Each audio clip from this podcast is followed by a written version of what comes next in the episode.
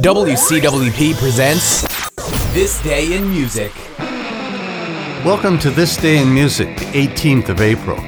Today is not the exciting and interesting, but the trivial and the mundane.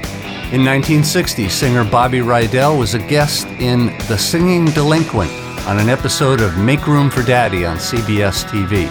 Lulu married Bee Gee Maurice Gibb in 1969. Brother Barry was the best man. They split up in 1973.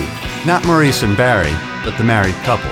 Two earth shattering events in 1985. Wham became the first ever Western pop act to release an album in China.